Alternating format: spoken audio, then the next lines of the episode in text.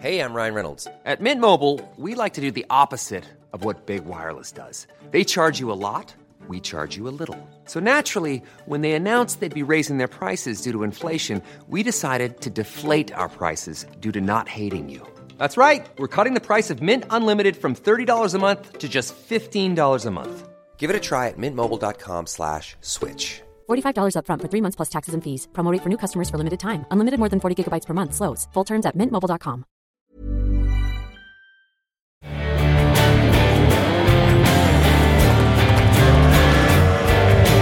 Big Jim is wearing his heels. I was I was definitely hurt by it because it felt like obviously it was a witch hunt. You know, I don't want to say anything now that I could regret in the future, but in terms of, you know, yeah, I'll be fine.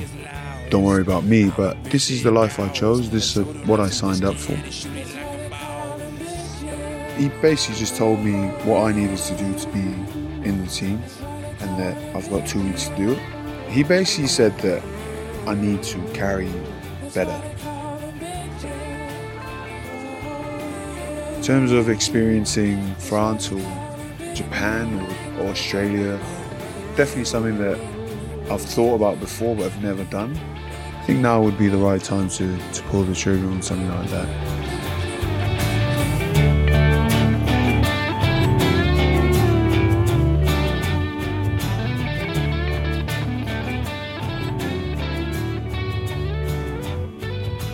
On this episode, I'm joined by a former teammate of mine, one of the best players of my generation. It's the wonderful, the massive Billy Vunipola.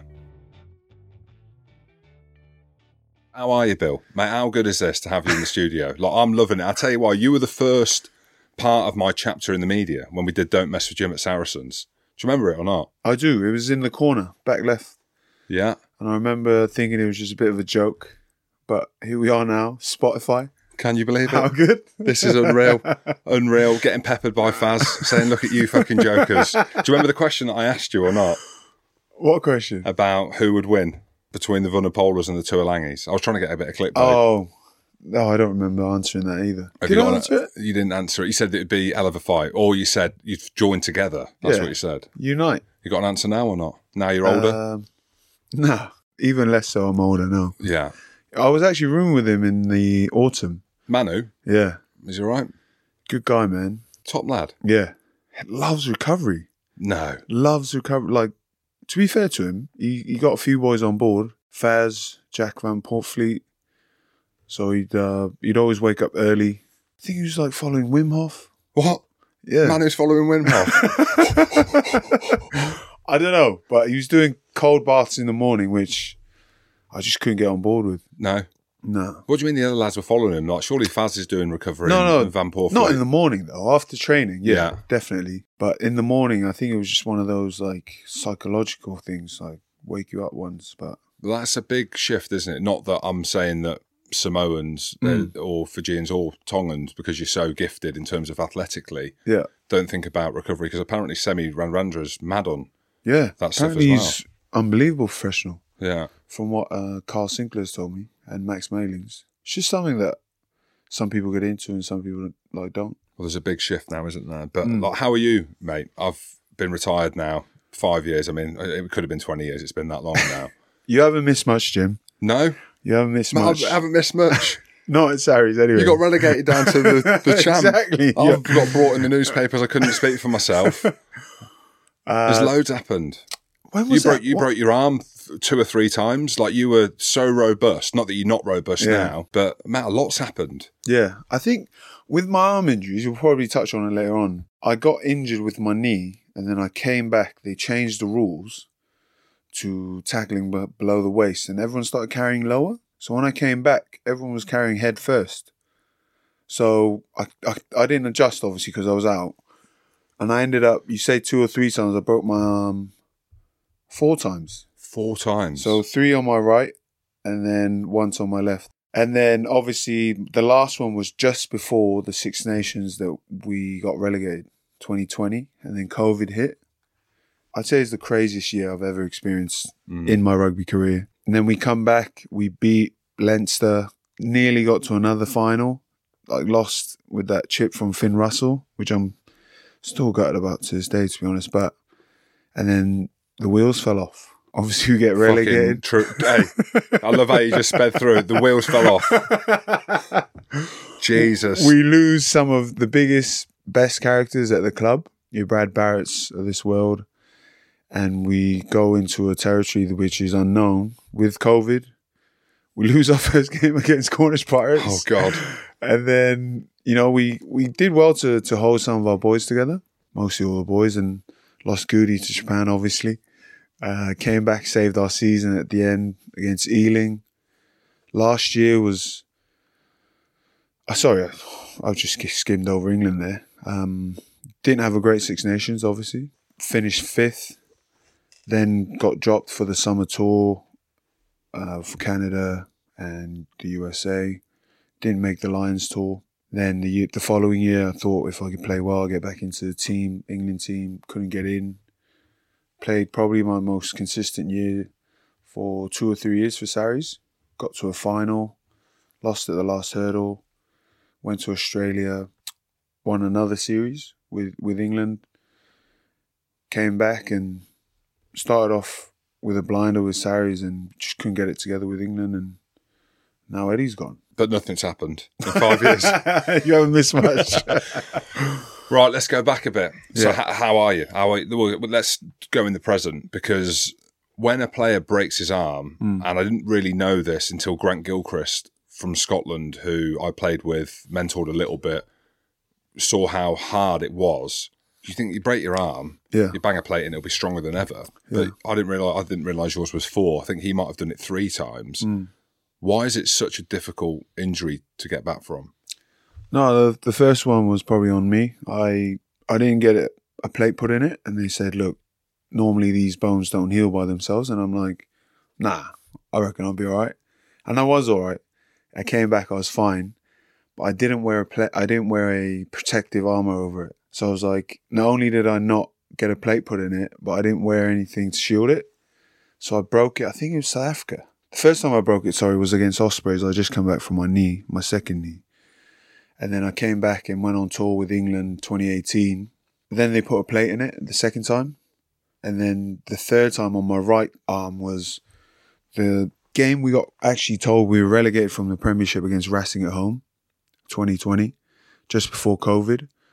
I just my arm just got caught in a weird position. No one else's fault. Surgeon did everything he could. Just got it caught in a tackle, like you know the Fijian handoff where you try and like brush someone's I've seen it. instead of like f- bracing, I try to slap someone's arm. And as I was in that position, their shoulder just hit oh. my arm into my leg, twisted it, and broke it again. you feel it. Yeah. Hmm. But I try to play it off, but then I put my arm on my waist. That was my test because I put it on my waist and it like gives. with the rotation as yeah. well. And then then I knew it was broken. Oh, Bill. And then my left one was actually against Glasgow. Similar thing. I tried to whack someone, hit the head, didn't tell anyone, went off for half time. I knew it was broken, but I just wanted to carry on playing. And then I tried to lift. I think it was Nick Isiekwe. Tried to lift him, and as I lifted him, my arm just like gave way. So I just walked off. Nails, the scars. Just show me the scars. I know people can't see them. Yeah, the right one is proper, eh? yeah. I'd be fucked if I had that because it'd be over the Superman face. He looked like Batman. It looks like Batman now anyway.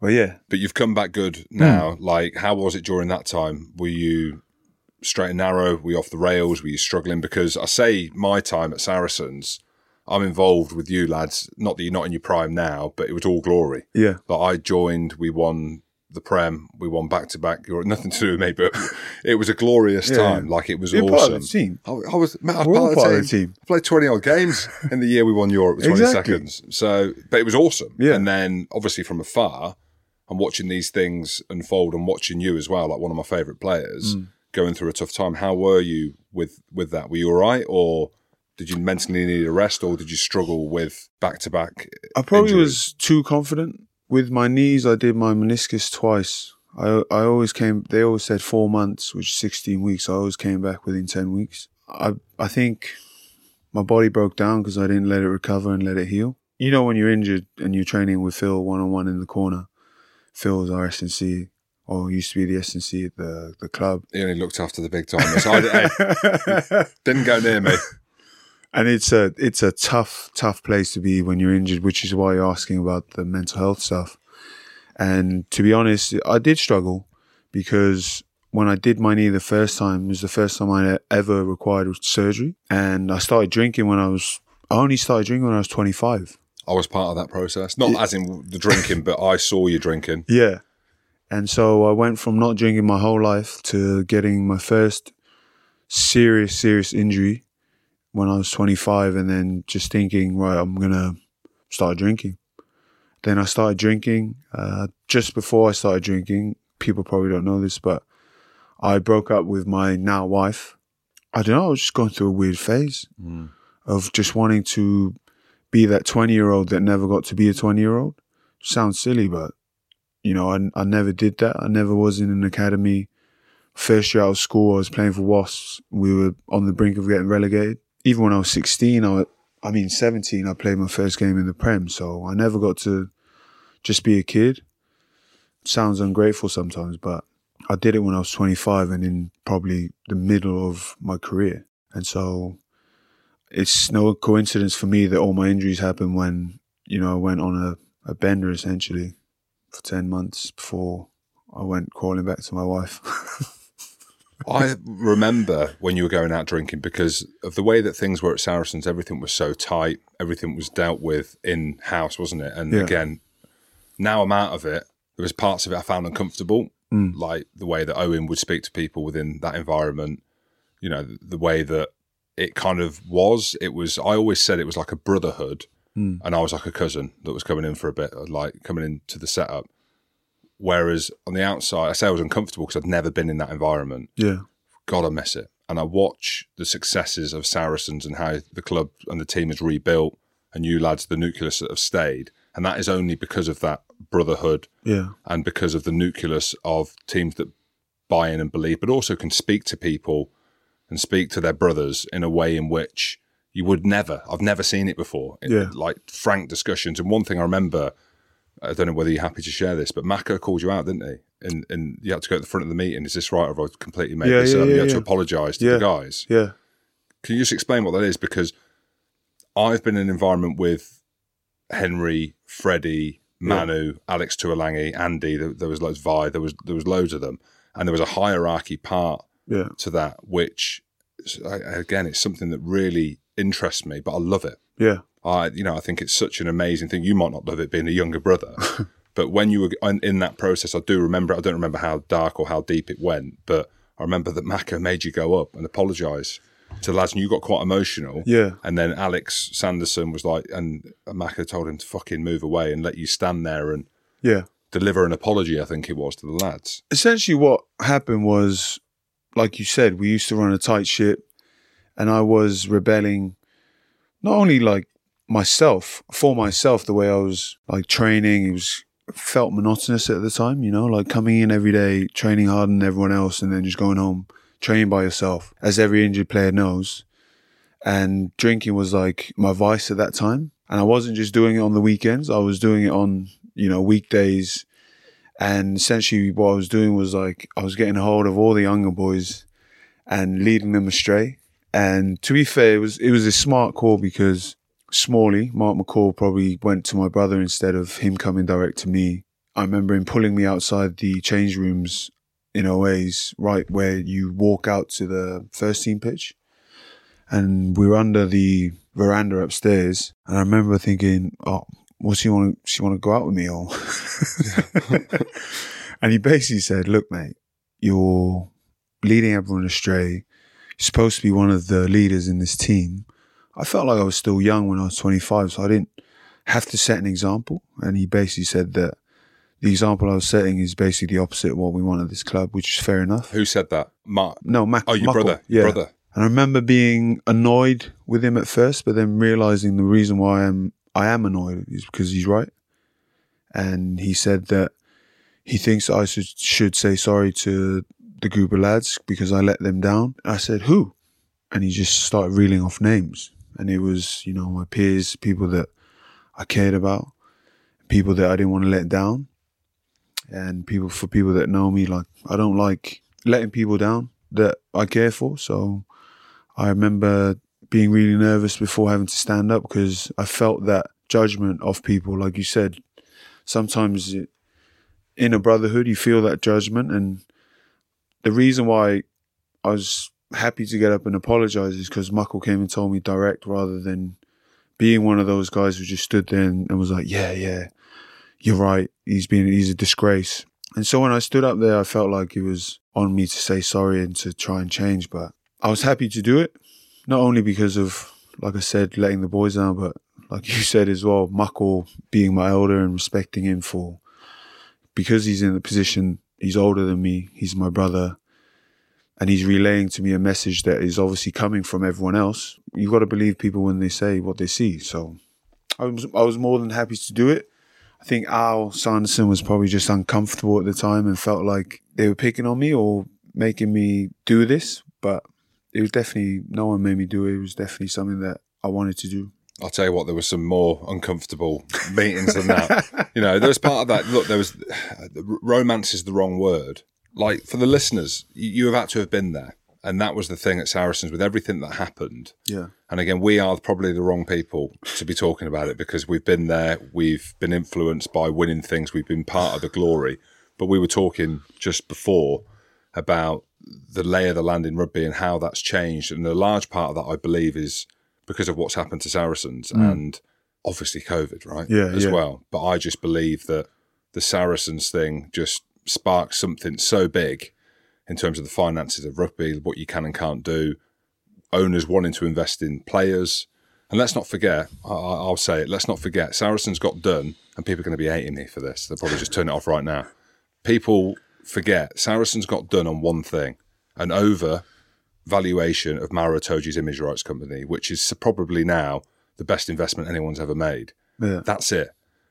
As a club, and I'm out of it at the time, how are you feeling as a player when that's happened? Are you resenting the club because this has happened? Are you resenting the media because they're all over it?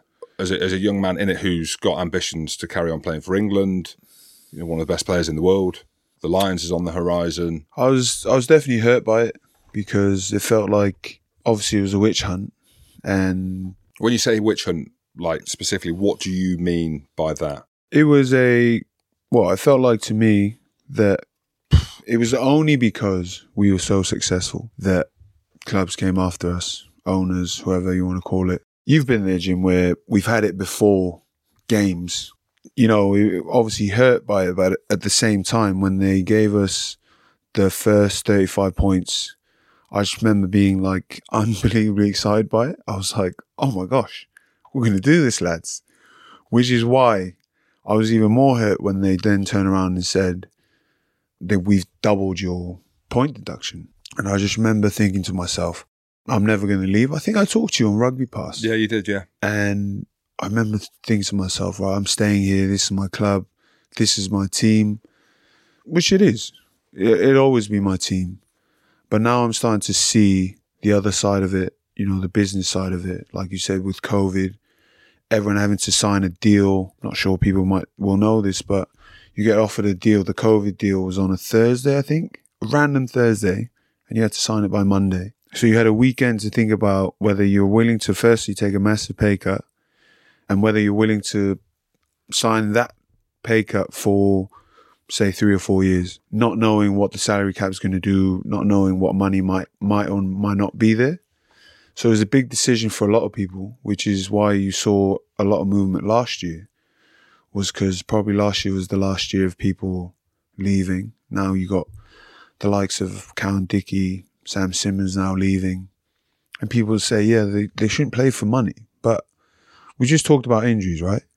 How many people in office jobs ever have broken their arm? And how many people have had to come back from that within a certain time period to try and get back to play a big pressure game? Hmm. So it's it's different demands, I get it. But some people don't always understand the full facts behind, you know, the salary cap and and I always look at football and I'm like, right, Man United for the last I don't really watch football. The last two or three years have spent the most in the transfer window and they still are rubbish. Bristol, without calling them out, I'll say it. at the minute as we football. record. Yeah, I know that's fine. they're bottom of the prem as we record this. and they've got the richest owner in the whole Premiership. Well, I I, I don't know, but I'll say he is. yeah, He is. exactly.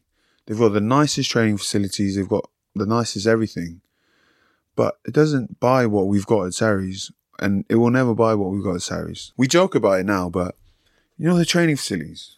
How bad are they? Not the best. I was in. I was in the first changing room. Is that still there? They call it the elephant's graveyard, where basically the players go to die. That's like the last stop before you're out the door. Oh, Horrible. don't say that. Max changed it now. oh, really? Yeah, yeah. He's uh, Why, he's still in he's there. oh, is he still in there? He's still in there. He reminisces about you guys all the time. He, he remembers when he was the youngest in that change room, and he's uh, he runs a tight ship. Does he? Yeah, yeah. yeah. I remember every day Ashy literally used to kick the door down and say, "Here he is, the bag of shit," to me, and I can be- literally I could barely put my boots on. I was that fucked. I could barely put my boots on. Here he is, the bag of custard. Good job. I'm so mentally resilient. Hey, it was so good, mate. We had like some good times. You know the trips and stuff like that. I was like, again, I try not to think too much about it because it was so good Yeah. some of the trips. That one where we were in Marbella, the Brendan, the Brendan night, which I think is the one that where Smalley didn't see me as a captain. We can talk about it. Where we dressed up as the older lads dressed up hmm. as Superheroes. superheroes. Yeah, superhero. I was a superhero. Yeah. Me and Para were superheroes, and then the middle-aged lads were Cops. coppers. What were you? Were a copper, Robber. No, you- I was a robber. You were a young lad? Yeah. you were a robber, and then basically it was a pub crawl. Yeah. So the robbers go first Yeah. And then the coppers start two drinks behind or Yeah, whatever, yeah, and then the superheroes have got to chase. And because that was my cup final, effectively, I can't even see by the time we get to pub number six. And I remember just coming down the promenade in Marbella, and there was police everywhere. But I thought it was like you lads. Yeah, yeah, yeah. I thought it was like the coppers. I thought it was like the middle-aged Yeah. lads, but it was actually coppers. Yeah. And, Real police. and I just remember Kieran Longbottom jumping into the water. Let's say he got tasered in the back as he was going in. It sounds better. And then I went off the rails that night. That's where I lost all credibility, didn't I? Do you want to tell that story or you not? can. You can tell it your version of it, and then I'll kind of finish my Are you version. sure? Yeah, you can. Mate, it's the Big Jim Show. You say what All you right. want. So we're in the uh, the nicest spot I'd say in Marbella, Lineker's. Is this the night after the superheroes? The Yeah, same it was night? the night after. I'm hanging. Because we're in, in. we're all white. Remember, we went to the all we white did. party. We did. That's when me and Faz had a scuffle. Yeah, Yeah. not his first or last scuffle on a trip, but anyway, we were at this Lineker's bar, and I remember everyone wanting to move on to Tibu. I remember because I was stone cold sober at the time. I didn't drink. I was 21, 22. And I remember my job was to try and round everyone up. It's norm. It was normally either look after Muckle or like round the boys up, keep everyone together. So I remember rounding everyone up, and I just see this big Jim at the bar with a geezer, and I'm like, Good looking bloke. oh, I don't know. You tell me. well, I remember saying to Jim, I was like, Jim, come on, mate. We're we're moving on to the next spot. And I remember you just look at me, like giving me that look where you didn't know me.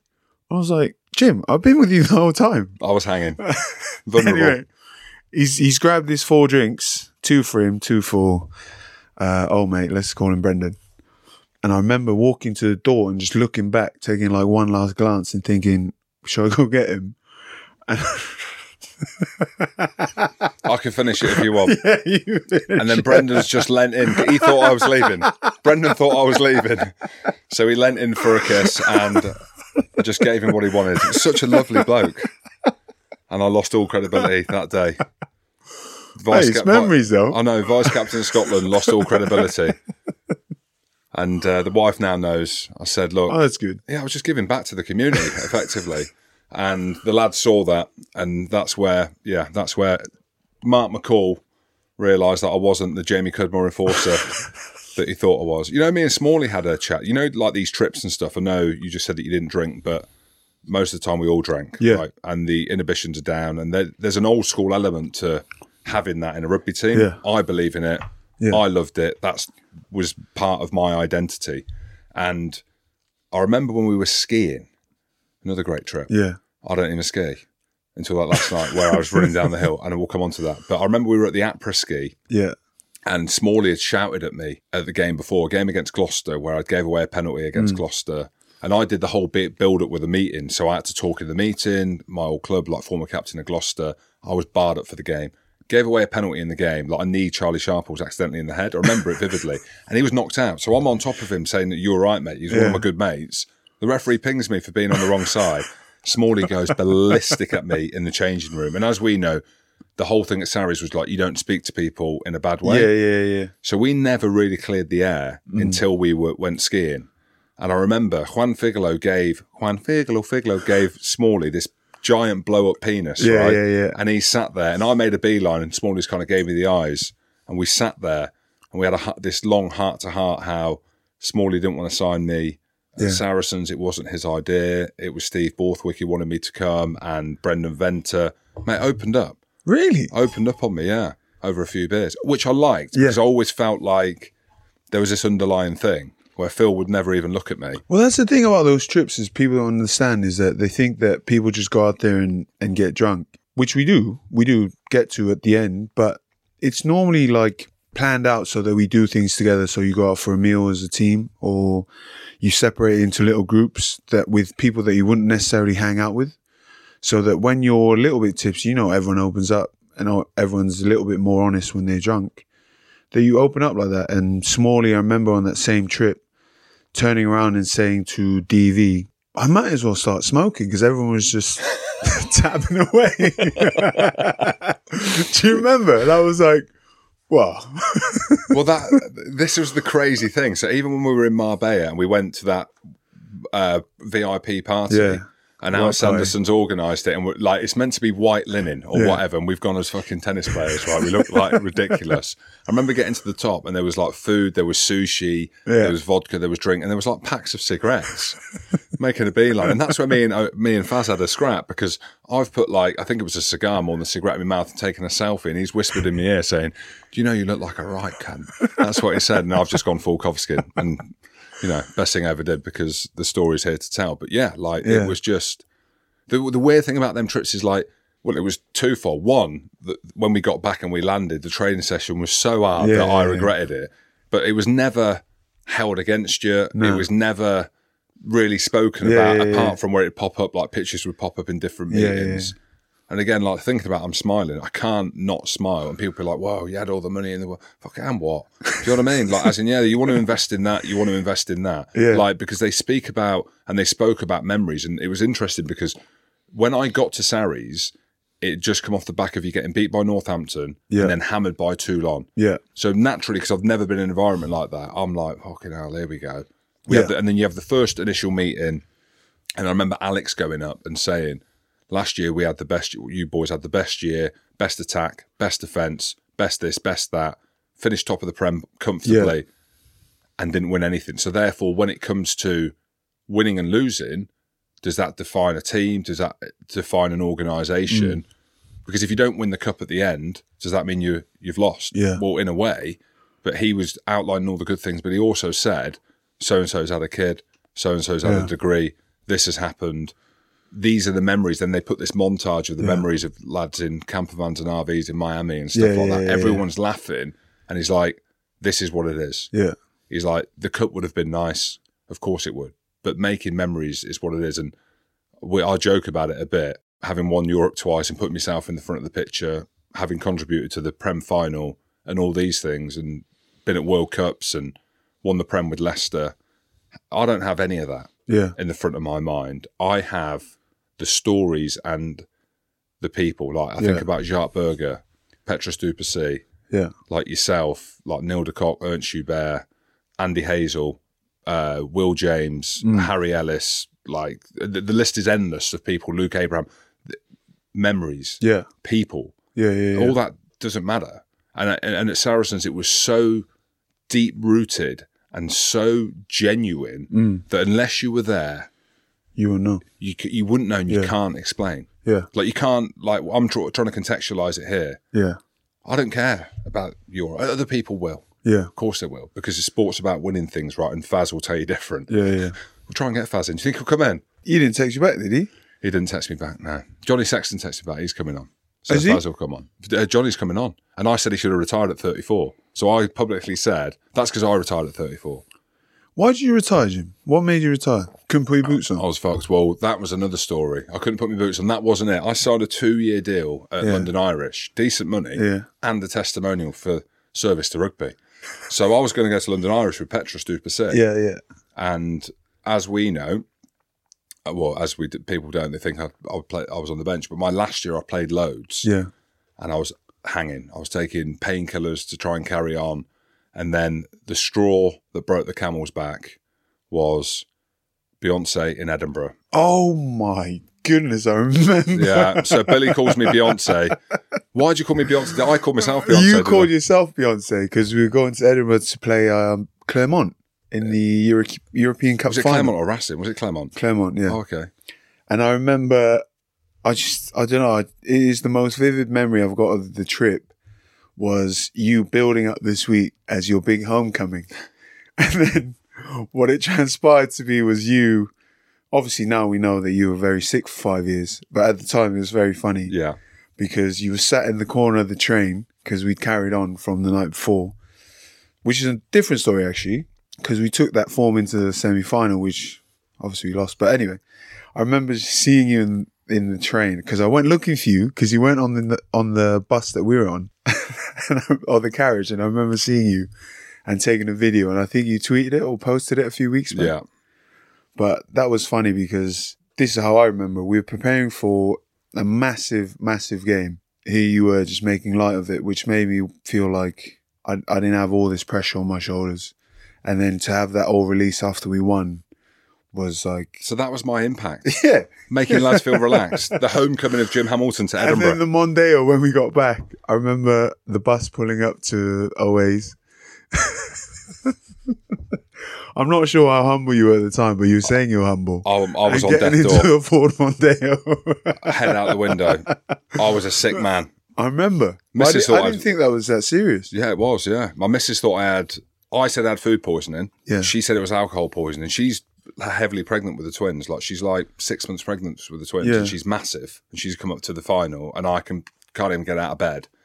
And then that's how I retired from my career was being driven out of training in Yeah. the back of a fucking Ford Mondeo, the vice captain Oh, of yes. Scotland. And then we lose to Exeter the week after. And I don't want to say it, but that was one where Slady put that kick in the corner Yeah.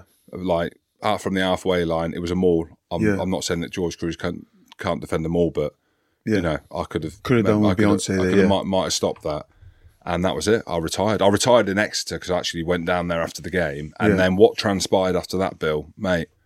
Five years of not hell, but a few years of like I was ill. Yeah. Like I had a, I picked up a thyroid disease, so I got bl- blasted in the neck in the season, broke my rib that I was carrying on playing with Yeah. injecting my rib, taking painkillers, talking about transitioning. Mrs. was due. To, I don't know whether it was stress related or it was like a contact blowout.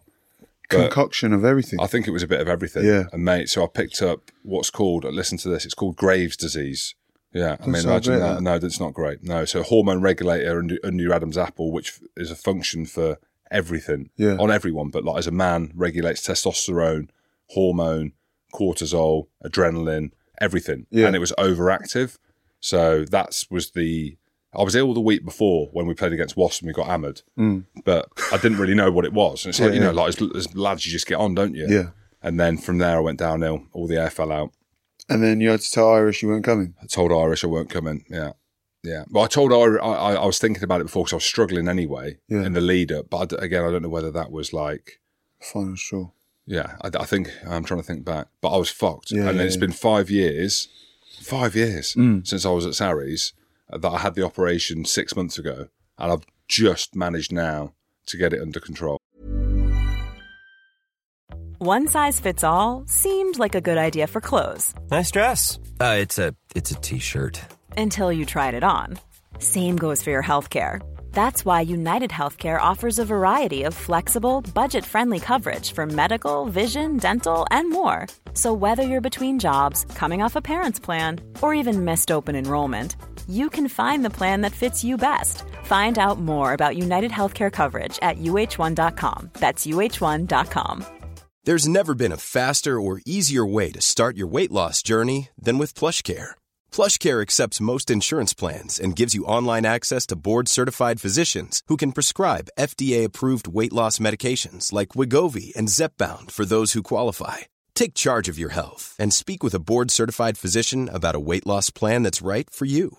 Get started today at plushcare.com slash weight loss. That's plushcare.com slash weight loss. plushcare.com slash weight loss. So when we talk about rugby and having you in the studio talking about rugby and then watching things unfold, I'm in the media now. Fuck Yeah. knows how, but I found a backdoor way into media. Doing well, Jim. Yeah, well, it was never meant to be, but it is, and I'm I'm loving it. Like I'm loving the fact that I can do this and talk to you about it. But I've second guessed myself for the last while Yeah. and chatting to different people, and the fact that life is influenced a lot by social media Mm. and the state of the game at the minute, and not just the finances. That's one part of it, but the safety of the game, everything. Like that's every everything's about that at the minute. All the talking points after every game, all the big decisions Yeah. generally around high tackles and all these things. And I, not, not that I found myself second guessing, but I needed to sit on it for a while. And then having you in here and chatting to other mates, there's no better people best placed to talk about the direction of the game, but also what it's like and would they have done it again? I've given my body right to the game. I just spoke about it then. I've been fucked for five years. Yeah. Not not bad, but bad enough to end up having surgery off the back of it. You've broke your arm Mm. so many times. And I'm watching this unfold where the narrative is about how dangerous the game is and player safety. And I'm not talking about historically, I'm just on about No. the here and now. Yeah, yeah. Rugby, it's a dangerous sport at the top end. Yeah. And that is what people love about it. Yeah. That's what I loved about it. That's Yeah. what I love about the game. Not the fact that, oh my God, it's danger, danger, danger. The fact that not many people can do it. Yeah. Like, there ain't. All willing to do it. All willing to do Yeah, it. yeah. Exactly. Like, or are built to do it Yeah. Like it, it's when you strip it back and I look at other sports. I love other sports, I love football, like I like UFC. I've started watching NFL. I'm not a fan of NFL, but I've been watching it because mm. of the world that I'm in and because of the things that rugby are going through, similar to what NFL are going through or have been through, and are kind of having to front because of the money and the commerciality and the profile around it. I'm looking at it. I'm like, look, rugby's a sport in which it ain't for everyone. Like, Yeah. as in. We're not talking of grassroots. We're not talking about rugby as a whole. We're talking about the top end, right? Yeah, yeah, yeah. And I'm not talking about using the get about the game's gone soft. It's not gone soft. For to be sustainable, it needs to be safer. Yeah. So we know that we're at that point now. Like, how is it as players when you train in? Are you conscious of that? Oh, I wasn't. Man, I didn't miss a day Yeah. out of I get out of rugby ever in Yeah, my career yeah, with concussion. Not a day. Never stood down. Flunked the cog tests or whatever they were, the test Yeah. to try and play. Was one of the first play. I was the first player to come off with an independent doctor playing against England. Marler hit me with a forearm and I got pulled off because they thought I had concussion. But Yeah. yeah. my back was fucked. That's why I was wobbly. Wobbly. But as a player now, how are you seeing everything? Look, this is obviously a tough one for me to answer, like you said, because I'm in it. However, what I would say is that with all the new law changes and with and that that isn't just you know tackling height, how you start your body, all these mit- mitigating situations that you could or might not be in.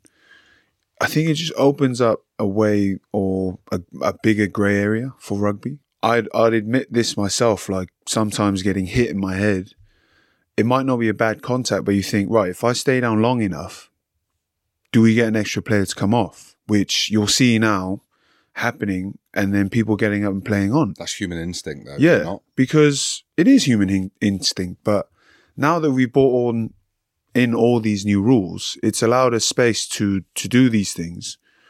Whereas before it was just black and white. But people don't want it to work like that anymore because, and this is my opinion, they are afraid of what might happen, like the NFL, who had to pay out millions Two players that got concussed. And they've changed the, the sport to be safer, which makes sense. You know, you don't tackle with your head, even though you got a helmet on, which makes sense. However, I don't know what the answer is. All I'm saying is that it's opened up the, a, a grey area for rugby that we haven't ever had before. You know, you watched our game against Gloucester. Instead of talking about the game, we're talking about Owen Farrell, who just tries to tackle someone. And unfortunately, that guy bends over And I'll say this: I, I bring that up because I did the same exact thing against Ireland in 2021 and got knocked out.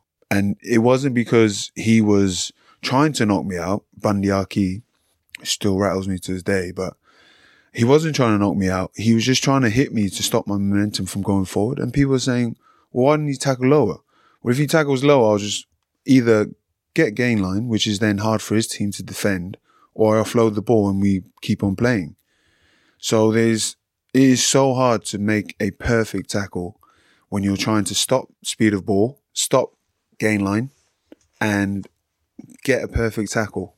Where you do that in a split second is it's it's It is, a, inevitable. it is a split second. Yeah. It's not even a second. Yeah. Like Ugo, Ugo did something where Ben Earl's tackle against Linares where he got sent off. He Yeah. had 0.3 seconds yeah, to adjust his body position because it like that point there around like stopping momentum, like having to tackle high. Correct. Uh, I mean, obviously, I'm agreeing with you because we think the same thing on hmm. it, and, and people won't agree with it. Like the Owen Farrell one's are a really good situation to talk about because Owen Farrell, England captain, right? yeah, He was two weeks out from, or three weeks out from playing for England and captaining England against Scotland. yeah, European Cup game the following week. All he is thinking is stop fucking momentum. yeah. That's it. We were it- under the pump as well because we Goody was in the bin, yeah. 74th minute. It's like anyone. You just pick the tackle that you think is going to stop them going forward. You don't. He's not thinking, right, I'm going to hit him in the head. Because when you run at a fly half, I'll tell you this myself. When I run at a fly half, I think in my head, right, he's going to go low. So in in Faz's head, I don't know if I. It's how I see it. He's got a chip on his shoulder where he's like, well, this guy thinks I'm a ten, and he's just going to run over me, but not down my channel, which very often happens. And that's the way he tackles, and that's the way he defends. Well, that's the thing. The- the- on that point there, and people will be interested to hear this. That's the way he tackles. So that's just it. Yeah. Like that. Ta- people don't understand right around tackle technique. yeah, They think that even someone like Owen Farrell can go and work at his tackle technique, and all of a sudden becomes a Jacques Burger hmm. or a Finn Russell chop tackler. yeah, Now you know, and I know that changing that behaviour in that s- less than one second is so hard. And we know that Owen will go away and is Yeah. working on his tackle technique. The number of tens, Wilkinson, old old news, old school used to tackle high. Sexton tackles high. There's a number of players that naturally tackle high. Lads historically mm. from Samoa, Tonga, and Fiji are high Yeah. tacklers. Changing the technique is not easy, is? It- It's not an easy thing to do in terms of like when you're in the heat of battle, under fatigue, not thinking necessarily about anything other than making the tackle. Like Faz is a high tackler, like in terms Yeah. of like the rugby league background. He's It's not, not he's so not a much- chop tackler. it's not so much technique. I think it's mentality. So if someone's running at me and I'm thinking, right, how do I best stop momentum? I'm not going to go from a player who's six foot three, bend down to a player who's 5'11 and try and chop him. I'm probably going to try and swarm him and hold him up, slow him down, then put him down. Because it's harder for me to get low and still tackle high to stop momentum. So that's the tackle that I would normally use. But now what I find with players running at me now is that to combat that, they run with their heads into my chest. So then I have to dip a bit lower. But then if I dip lower, I'm in danger of hitting the head. Mm, so who's at fault then? yeah. If I go any lower, you think about it, someone's leant over and they're braced, there's nowhere to hit. I'm hitting their arms, which is braced or folded up. And I either hit the ground straight away or I'm using no arms just to take their legs out. This is what people don't talk about is mm. that it is so much harder than you think just to be like, just tackle lower. It really is, yeah. And there's a stat, I'm not sure what the numbers are, but I know it's true, is that you get more head injuries from being the tackler than being the ball carrier. You think so much about where you're going to put your head, you end up just not putting it in safest positions Because you're second guessing. Because you're second Yeah, guessing. you are second guessing Yeah. yourself, yeah. because you're just thinking, uh, Apart from Faz, who just wants to fucking blast people. Yeah, but that's that's the mentality you have to have as a fly half because, like, my little cousin's a bit smaller than Faz. People are going to run in this channel. For example, the other week when I ran at Paddy Jackson and he trips me up and I fall in someone's shoulder. That's fine, is it? and this is what breaks me is that it happens to me all the time where I get hit in the head. And it happened against Leicester in the final, actually, where I stayed down for a little bit too long for the independent doctor. But I was like, right, we're going to get a yellow card here. Let me just have a rest probably served me right for trying to cheat the system. But I remember lying down and Laura, physio, holding my head, and I'm like, Laura, get off me. I'm fine. I'm just trying to milk a penalty. Next thing you know, I'm in the medical room. Doing the noodle doodle woodle. Yeah, and I'm like, I told you I'm fine. The doctor was like, No, you looked injured. I was like, That's your, How? own, that's your own fault, Bill. exactly. Yeah. It is my own fault. But then in my head, I'm thinking, right, if I'm off for the whole game, why has he only got a yellow card Mm. when he hit me straight in the face? So you weren't fine. No, I was fine because if I wasn't fine, I wouldn't have gone on tour. I passed all my So, tests. so why didn't you go back on then? Oh, because it was there was too much going on. So we had six minutes left. They wanted me to do this test, and I wasn't allowed back on within 15 minutes. So I was like, "Well, I'm not doing your test." Bill, you could have got the charge down, mate. 15 minutes doesn't go into six. So I was just like, sack it. Did it at the end of the game when there's no pressure, no noise, no tension. Passed it. Did it again in the morning. Passed it. All fine. But yeah, that probably served me right for trying to milk it. But that's what in football, Yeah. Um, people do speak about it. But you see, and I'm seeing it more now. And I'm not a fan of milking the pens, Yeah. but you understand at the high level of performance, Yeah. where all the stress is that players. We've seen it all over. Yeah. It ain't, ain't just you. you know. Everyone's you, are you're win. speaking about it. Everyone wants Yeah. to win, milk a penalty, get a penalty kick to the corner, driving line out, and everything's so tight at the minute. In training, like, is it spoken about? So we keep using Owen Farrell because he's the topical one that's happened in recent weeks. Yeah. Like, would he be working on low body tackle? Like, is that a kind of Yeah, we all do it. We all do it, yeah. You were there when we used to do it with those tackle Yeah, I shoes used at the fucking monstered. Yeah, that was it. I was like behind the posts. But I, I, I know. But remember, like we used to do, like one high, one low. That was the terminology: one high, one low. Two tie, in. tie up the ball, two in. Yeah. Whereas now it's just all chop. It's it's still one high, one low, but it's more the higher guy doesn't come in as hard. So he's more He- passive. Yeah, he's more of a rapper, Mm. which then affects our defense, everyone's defense, which is probably why there's so many tries because it's hard to stop and say Esterhazy one on one low. Unless you go high on him, you you're not tackling him. You know, think about Manu. You're not tackling him low by yourself. I mean, he's got massive legs. But to try and stop his momentum, even if he goes two meters, that's enough for the defense to move backwards. With all the defenses wanting to come off the line right now, if you're having to move two meters back before you can run forward, it's harder to defend. So it's, I'm not sure what's going to happen. But you're right. It has to be safer for people to want to play it. But then that's why people like watching it because it's like gladiatorial, isn't it? Mm. You look at someone, you're like, fair play. Plays rugby, he's tough. Yeah, and that's the fact. Yeah. At the highest level, that is Yeah. the facts of it. And again, having more time away from it, I'm like, how the? F-? I mean, some people say that I, I didn't, but do you remember our first game? That uh, no, our first game. Do you remember the game for Scotland versus England? I just signed for Sarries. Yeah. and we came off before. Yeah, do you yeah, remember I clipped you in the head? I was counter rocking to the fucking cowsheds and back. So that was. I'd agreed to come to Sarries. Yeah. We're I getting- knew at that point. We're getting hammered. Yeah. And I mean, I had battles against England because I'm quarter English, so yeah, wanted to beat England, never did. And I've clipped you on the face, Yeah, and yeah. you were fuming. No, I was fine. I knew you were coming Sarri, so I was like, it's fine. Yeah, It's, it's rugby too. Like, can't cry about it all the time. It's more the illegal stuff that I'll never get get with, you know, like punching and things like that. yeah, Which is probably why all the nines and tens are all like so gobby, you know. Nothing Back in your day, remember your fight with David Pace? I do remember that. That yeah. was unreal. that was my legacy. That was unreal. I didn't Jim. want that to happen. I didn't want it to happen. So mate, it's so bad now though because like JJ, my lad's twelve, right? And I've been telling him for years that his dad's a bloody legend. Yeah, like, yeah, yeah. hasn't done this, done that. He's on YouTube all the time. Dad, I can't find you. Like, what's this fight? I said, the game was different then, son. Yeah. Like, does it worry you? So you look at everyone involved in the concussion stuff that's happening. Some people be doing it for the right reasons, and some people be doing it for financially the wrong reasons. That's just life, Yeah. right? When you look at it, are you worried No. about what c- could be at the age of fifty?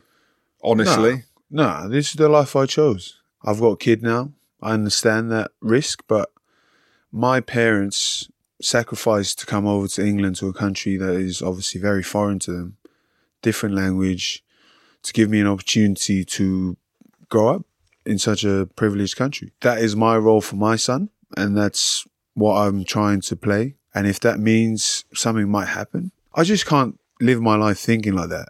You know, I've got to be present in the now.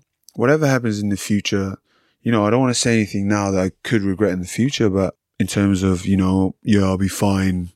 Don't worry about me. But this is the life I chose. This is what I signed up for. I would love to be like the healthiest person in the world, but that's just the way it is. And you got to accept it. And, and that's all I can say about myself. And that's all you can speak for. Yeah. And that's the thing in this. Yes, we want to grow the game. Yeah. And people listen to this might feel uncomfortable with that. Yeah. I've said similar things. I don't want to sound like some guru, but that's my truth. Yeah. And uh, in this instance now, Mm. this is your truth and a number of other players. As, as uncomfortable as that might sound to other people, and Yeah. this is what I've been sat on, Bill, for the last year or two years since everything came out. Yeah. Matt, I grew up on a fucking council estate in Cov. Yeah. I had nothing, Mm. right? Rugby gave me everything. Yeah. And I can't go, oh, well, I didn't miss it, miss a game for concussion. That's so and so's fault, or, you know, they covered something up. I don't even know. I don't know what happened. All I know is I had the best fucking 15 years of my life. Exactly. That's all I know. Yeah. And, And, that's and the memories and, and what I'm doing now has only happened. because of rugby. And because I went 110% Yeah. on the pitch. And that's that's an important point, Jim, because you forget to, like I said, be present in the, the moment and enjoy it. And I think that if I do that, worry about the future, then that's what would happen to me. And to get bogged down by people telling me little head knocks here and there will affect you. I'd love to see some of the people tell me what has happened to me do if it actually ever happened to them. You know, I've been knocked out, I don't know how many times. Won't be that much, maybe three or four. But I never got up thinking, right, whose fault was that? You know, like I play this game and I know it's dangerous, but I also enjoy it. I do enjoy it. England, big Yeah. change. You're a big fan of Eddie Jones. You said if they, they, if you said if the Lions, they, Yeah. they are they, because they are the pinnacle. Had Eddie Jones then, they would have won it. Gats weren't too happy with that. You spoke to Gats or not? No, I haven't. No. I spoke to him a few weeks ago. What did you say? Well, he was a bit arsy with me because I was arsy with the Lions picking players that were geographically closer to the tour when they were in New Zealand Yeah. and not picking the Scotland lads. And I called him out. And he called me out for calling them out. And I, then I lied and denied it. Yeah. And then I went back and I did call them out. I forgot. so we're all right now, though. So you bottled it. I did bottle it. I made genuinely. it's I a tough it. position to be in, though. Well, eh? I didn't realise I'd done it. Yeah. Like he said, you called us a disgrace, or you. I said I didn't say that, and then went back. Apparently, I did. So I, he knows anyway. I've spoke to him. Yeah. I've, we've buried the hatchet, and we're all good. And he said he regrets not taking me Yeah. to Australia in 2013, which is basically 100 years ago. But have you? Are you, you right with him now or not? Uh, you you see him again soon. He's Wales coach. well, yeah. That, I need to get in the team first for England. It's just, um, you know, at the time, you, like, put a bit of context on this. I was young, very young. I was also on a massive high with Eddie. I think we must have just I thought you were going to say drinking. No, no, no, no. We just won the Grand Slam the year before. Eddie and, and the team. I only played twice. The last two games in the 2017 Six Nations, and Eddie won a back-to-back Six Nations, and it was just something that you know back then I just said what I thought, and someone asked me in a radio station. I think it was like BBC. I was promoting my book. This is how young I was. I had a book when I was Was it called Wrecking Ball or something? yeah, Well, it was. Yeah. Bang. You didn't tell me that before. I just know. I love my rugby. And I remember just, you know, thinking, right, what's going to help me promote this book? However, in hindsight, I would say that that probably wasn't the right thing to say. It's done now, though. And my dad seems to think that affected what happened with me in 2021 because, you know, all the other Sarries boys got in and I didn't. But I would say that that's just the way the world goes. And there is another Lions tour that I could be eligible for. I could go and try and play for. So, you know, it's it's not the end of the world. The first one I remember I did my shoulder against Exeter. Well, I'd been carrying like you, I'd been carrying an injury the whole year. I remember just kept slipping out, like subluxing. And then I remember trying to catch high ball and then someone bumped into me and my shoulder just popped out. And I was getting strapped in the middle of that game and they wanted me to come on tour that year, 2017. But I just remember thinking, I don't want to go on this tour and just be a passenger. And I called Gats just when we landed from Exeter in St Albans. He said, call me in the morning. And I called him and I couldn't sleep because I, I felt like it was the right thing to do. I didn't want to do it. But I called him and said, look, seven o'clock, as soon as it hit seven o'clock, look, Gats, or Warren Gatland, um, I'm not going to come on tour. I don't think you'll get the best out of me because my shoulder's hanging off. Had surgery that summer and felt like we, I probably didn't have that relationship with him because I'd never been on a tour with him. So that was what happened in 2021. But then, you know, the elephant in the room was I wasn't playing that great. I wasn't playing as good as I had been. As hard as it is to accept, you have to accept it to be able to move on. And it probably took me a little bit too long to do that. What, as in you struggled with what you'd said or the fact that you didn't go or? Yeah, yeah. No, he he didn't even talk to me. I just remember feeling sorry for myself, you know. But in hindsight, it probably was a good thing to happen to me. And then I thought that was the end of it. Then me and Eddie had a meeting in 2021 in a pub in St. Albans. I thought it was going to be a positive one. And he just said that he's going to give me a rest for the Canada America to- uh, games. And then after that, I got dropped for the whole year until I came back into the Australian fold. And you said, you mentioned there that, you know, I'm a big fan of Eddie and I am. I always will be. I just remember his first meeting when he came in and said that I could be world class. And no one had ever had that belief in me other than the guys at Saracens that I could do anything or be effective at international rugby. And I'd already had like 30 odd caps. And so when he gave me that trust, I went on just a mad run in that Grand Slam year in 2016, Australia as well. And then it coincided with us winning everything at Sarries and and he gave me that extra bit of belief that probably helped me kick on from that stage in my career. I went up and down with Eddie. I don't know Eddie personally. Got a huge amount of respect, hmm. admiration for him, what he's done in the game. You look at what he's done. I mean, he's one of the best coaches ever, and probably will ever be one of the best coaches. I just went up and down with. I don't know why. Maybe I just followed the narrative of the media. I've Yeah. got no idea. But one thing that's so interesting, like listening to you talk about your admiration. This I've heard a few players naturally hmm. just say, "Well, I know I didn't like him, didn't have a great relationship," but the general consensus is that the players loved him. And hmm. I'm like, well, do they? Or are they just saying that? Because one of the things that you do here is that he manages people in different Ways. ways. Is Yeah. that right? Oh no, definitely. There was a point where I was very disappointed not to be in the squad. But then, you know, it's sometimes it's like you're like I look at it like a relationship like with my father. So if my if I did something wrong or if I didn't do something, a job up to scratch or up to standard, he would tell me the truth. And that's what I always found with Eddie was that he was willing to tell me the truth in a way that I would accept it. You know, you say he treats people differently he knew how to deal with Islanders, and I remember him just telling me in a way that was easy for me to acknowledge and accept. And to be fair, he probably wasn't wrong. I just, I think what people get wrong is that I don't think I was terrible. I just felt like the expectation of people of me is way higher than what I was performing to at the time, which is a good thing. That is on me to perform to that level and carry the team forward. And, and I didn't do that for England and for Eddie. And so for him to drop me was fair enough. And, you know, if there was any part of me that wasn't envious that I wasn't in the team, I'd be lying. But there's def- there was definitely no point in me where, no point in time where I'd be like, oh, Eddie's this and that. It was always like, fair enough. At least he's honest enough to tell me the truth. How hard is it to keep that performance up in a player in your position that is taking huge numbers of contacts? You're the focal point of the mm. team. Like, how difficult is that year on year to sustain that in terms of the amount of games? It's mental more than anything because you got to think, right? We played, I think COVID was the hardest thing for me. Having no fans, you know, I'm a very emotional person.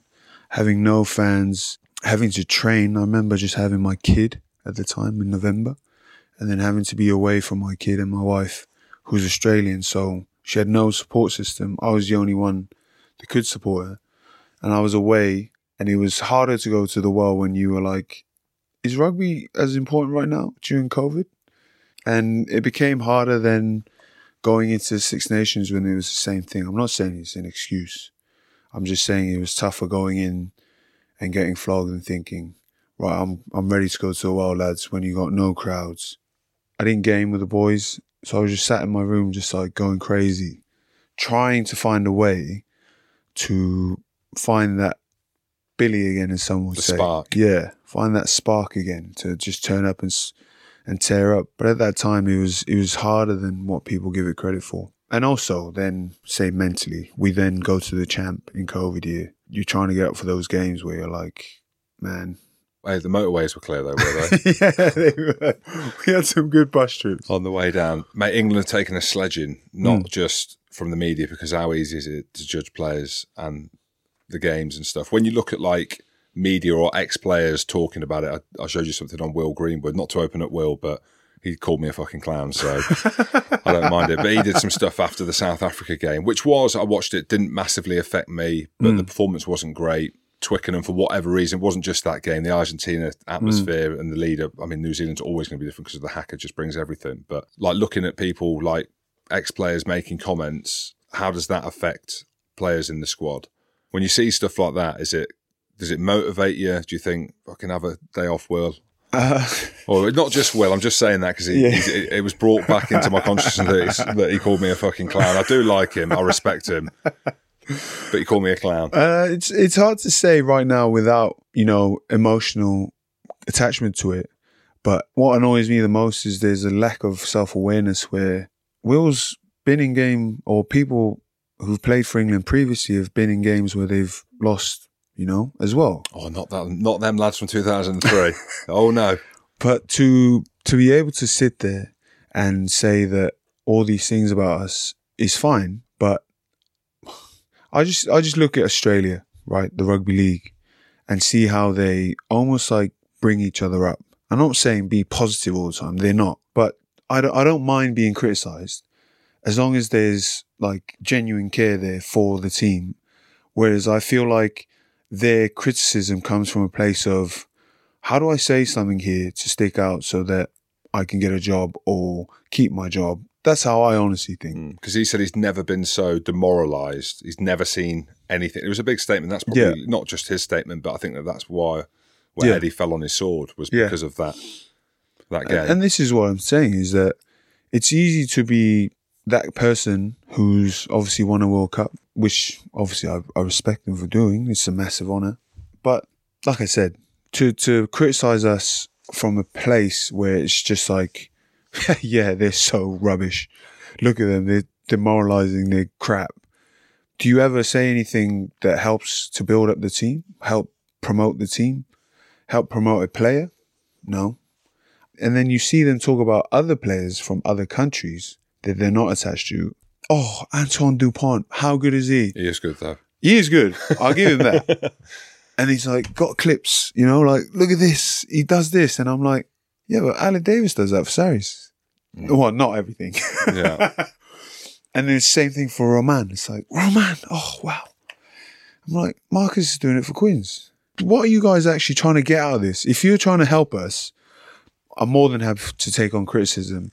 But for me, they're just feeding into this whole media circus where it's just like, yeah, he's rubbish, get him out, next person in. it's so influential though Hmm. that you know and I, I spoke i won't name the coach i think it was rob mcbride i can't remember but i was pushing the name of the scotland players constantly on social media on the podcast ahead of the lions tour so i mentioned chris harris Yeah. I was talking about how well Finn was playing, Hamish Watson, Zander Fagerson at the time, load of different players. Because I was like, right, no one's talking about them. Oh, Oh, fuck it, I'm going to talk about them. I'm Yeah. going to try and push. I don't think I, think I can't remember whether it was him, but a coach said to me that constant pressure of hearing them players' names makes a difference in terms of talking them up. Hmm. Do you know what I mean? In terms of like building players up Yeah. constantly. Oh, you know, definitely. I think it's important. I, th- I do think we fit. And again, I'm not saying what Will or you know the, the, the guys on commentary have done about. They're saying it how it is emotionally led. You know, World Cup winners and stuff like that. So they are well placed to say it. But I do think, and again, I've changed. Like I've I mentioned about Johnny Sexton. I was like, oh, he needs to retire. Mm. Like all for me. Yeah, and I'm yeah, sure yeah. he's going to tell me that when I sit and do an interview with him. Yeah. I should be saying he should be going as long as he can because he is world class. He's the talisman, which he is now, which we now know, Yeah. and it's egg on my face, which is fine as well. But I do feel we've got a responsibility. It's that brotherhood code, maybe. Yeah. And again, it's a fine line between saying something's crap and criticizing it, as opposed to saying, "Well, this could be the reason why." So Eddie going, I don't know, the way it all unfolded was a bit mental. I, I kind of felt that he needed to go, and then I thought about it as actually no. When you look at his record, Yeah. right, the most successful English coaches England have ever had, final in 2019, etc., etc. And then the fact that Steve Borthwick's been pulled out of Leicester halfway through a season with Kevin Sinfield, and now they're fucked. Um, what's the expectation as players, right? So you go into a Six Nations. What's the expectation under a new coach? Like, are you thinking, right, Ireland are bloody good at the minute. Mm. France are the current holders. Got World Cup around the corner. The expectation's always there Yeah. to win a World Cup. I think that's what everyone was complaining about, that Eddie was too focused on the World Cup. So I won't be talking about the World Cup. I think what I got from the meeting that we've had, or I've had with Steve, was that our, our next game is the most important. And from talking to all the Leicester boys and knowing him, you know, we played with him. Of course. Yeah. You How is know that? he's- How is that with him? Because you do, I, you forget that because Mm. he's, but you played with him. Yeah, I played with him for a year. And he was one of them players that was like different, wasn't he? He wasn't like, he ain't kissing Brendan at the bar, No, is no, he? no, no. But he was almost like detached a little bit from Yeah. the group. Just share a little bit about that and then carry on. he was very driven, had that Mamba mentality. I remember, you know, everyone respected him for the position he was in. And you know, the funniest thing was his his best friend was Matt Stevens. Sauce. yeah, Sauce loved the good time. so he was best mates with, yeah, Really? from from what I gathered, and Steve was always there or thereabouts, but always stayed within his schedule, and everyone respected him for it. a tough bugger though, isn't he? Like Yeah. the final, Two uh, finals. two finals played with, was his peck off the bone or Yeah. something? Back off. the That's line. nails, mate. Yeah, That's nails. yeah. He looks nails. I Didn't play they- necessarily like that, but I remember they strapped it up so that it'd be in that position. Oh, like as if his hand was up, so that he can catch a line out. how was the conversation when you were chatting to him? No, he was good. He, was, he basically just told me what I needed to do to be in the team, and that I've got two weeks to do it. And he's he's an honest, straight up guy, and he said that if he was in my position, he would want his coach to back up his words with stats or notes. And so he said that if I wanted to see the stats, he'd show me, and I was like, no, no, I'll take your word for it. So he's he's critiquing your game or saying I need more this and more, I need more that. He basically said that I need to carry better. He said carry better and more yards. And that's what I've been working on. I've been working on it all year. I'm trying to find a way of doing that. But how do I get three defenders going forward? You're asking the wrong person. I'm sure it's a rhetorical question. No, no, but do you know what I mean? It's it's tough now because I've I've you we've done it where we say play Clermont that year we beat them by loads in that semi final. We say right, Fritz Lee's the guy we have to go after. He ain't making meters. And I remember Jacques, Jacques Burger and Schalk Brits just like chopping the life out of it. cutting five people off to try and get him. And I feel like that is maybe what's going on with me now. So I, Oh, to, definitely, Bill. I need to find a way of doing what I used, what I, I can do more effectively with this target on my back. It, it seems like there's been a, not a shift, but the big ball carriers like you, Mm. where they can double and triple team you. I don't know. There's only one player that I'm watching that manages to get through Mm. the tackles, and that's Harley Surveyor. Like he's a nutter. Mm. The way he carries. Yeah. Is there anyone else you see out there where you're like, right, they're leading the charge? And that brings me on to like teams and stuff like that. Like Ireland are brilliant at the minute, as we know. Like France as well. Like Alldritt's probably similar to you, Yeah. would you say, in terms of carrying? Mm. Doris is a little bit different. I'm trying to think, like in terms of players that are leading the charge. Like, do you look at anyone and or not? Do you just focus on yourself? Because you've been leading, you've been talking to charge, and you've been leading the Yeah. charge. I'm just, I have been just focusing on what I can do better. I'd say the boys in the Prem have been doing well. You know, your Ben Earls of this world. Different shape as well, isn't Oh, it? Just power. yeah. That, that kind of explosive power. Mm. I'd say Dombrandt, he runs different lines though, so he like plays off. He's wider than you, yeah, isn't but he runs some lovely lines. Probably a little bit faster than me as well. Is he? yeah, definitely. Is he a lot faster, is he? um, but yeah, those are the boys I'd say have been. Well, I'd say Ben Earl's been doing really well in that aspect, but he plays a little bit wider as well. Because people wouldn't associate him necessarily as a carrier Mm, because he's quite small, but Yeah. he is a carrier. yeah, it's like an extra back sometimes. Mm. Esther Hazen goes well. Jasper Wiese, he's he's yes, similar. Yes, yes. He's good. I agree. Yeah. He's coming on. Is he? Yeah, he's coming on twenty fifth of Jan. So, He runs a different like style where he's just like he's almost like that. horizontal. Yeah. But that's what I mean. The old school kind of out and out eight Mm. Seems more difficult now, like your position, because it is Yeah. easier to team up. But the fact that you're making yards, Mm. like you mentioned, like Manu, like if he gets gain line, well, Yeah. that's exactly what it is. You don't see many bust through now, especially at international level. Yeah. do you? It's all like the the, micrometers. Yeah. You look at Ireland play, and uh, the France are a little bit different, but Ireland in the tight channels of manipulating footwork and stuff like that, they never blast all the way through. And Six Nations, who's the one like that gets Billy up for it? I know you get up for all of them. Who do you want to beat the most? Scotland. Do you? Yeah. Oh God, don't say that. They've been talking rubbish, man. I saw something about Gregor Townsend saying like we've had England's number, which is fair enough. I in was going to say, well, they've won two on the bounce. Yeah, but it's like, relax, Gregor. It's our time, mate. Do we want to bring up like old? Are we bringing up like Don't. two years ago? No, now, don't, don't. All Not five years ago. That's what I'm saying. I'm like, mate, this is it. This is this year now. You know, England against Scotland. Like, relax on the BBC. It's still historic. Like I think with Scotland, it's historic. Yeah, yeah, Just because of the the history. yeah. That's what I mean. Become a thing. My dad always said, I don't have a great relationship with my dad. And he, he's not told me many good things, but he told me one important thing. Mm. He said, doesn't matter what happens, you lose every single game as long as you beat the English. That's what he said. Yeah. I says, well, we've lost every game, and I drew against England. Felt like a win. What about you, Bill, going forward? Like 30 now, Yeah. still young. Do you reckon? Yeah, mate. I like that, four- I'm 40. Oh, It okay, is yeah, like yeah. at the point now where it's like, my goodness me. I, I genuinely do feel old at Yeah, 40 yeah. now. But you're 30. Thirty. What's the ambitions going forward? Like, do you have a, an age in which you'd like to keep going? There's always talk of France with you. There's always talk of Clermont with you and your brother. Clermont. Always. Was it? I don't know why. I might have said it might have been me who started it. but like, like, have you got an idea that you've been through a lot? I think in terms of Saracens, we've probably done everything that we can do with them. Who's we? The team. Okay.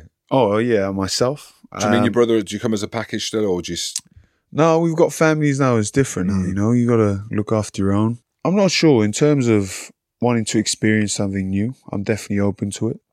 You know, this is a massive year for for everyone involved with England, with Saracens. You know, I want to get picked for England. I want to play for England. After that, we can see where we are. But I think for me, my head is firmly on trying to play as well as I can, finding a way to make more meters, finding a way to be more prominent in games, especially international level.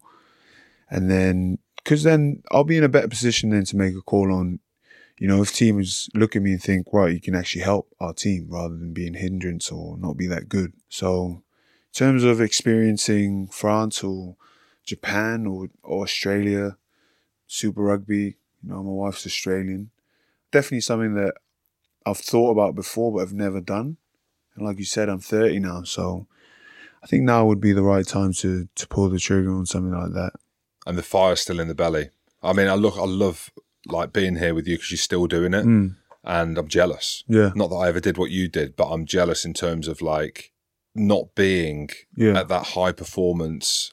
You know, like an athlete Still taking taking contact. Yeah, you know, yeah, just the feeling of that. It's you know, Jason White said once when he came in to hand a jersey out to a player, he's like, "He'll be gone. Yeah. Enjoy the moment." You know, it's like you're, you're all right, mate. Yeah. Yeah, yeah, yeah, yeah. Life when you've got kids as well, Yeah. like you see how quickly it goes. No, I, I definitely good agree. times, mate. I think also England are in a very, very good position right now. You know, everyone's like slagging them off, slagging us off, saying that they're finished. Gregor's all over you. and you know, there's there's no better way to respond than just to do it. So, like I said, the first game is the most important, and my job is to try and get selected. So, no, you go get him, Bill. Matt, I've loved it. I love you. I love what you stand for. Thank Loved playing with you. It was an absolute treat, and to have you in the studio here has been class. So I wish you luck and all the best. Apart from Scotland, but Gregor Townsend might have absolutely done himself in the eye there. thank you, Jim. Cheers, Thank. Bill. Imagine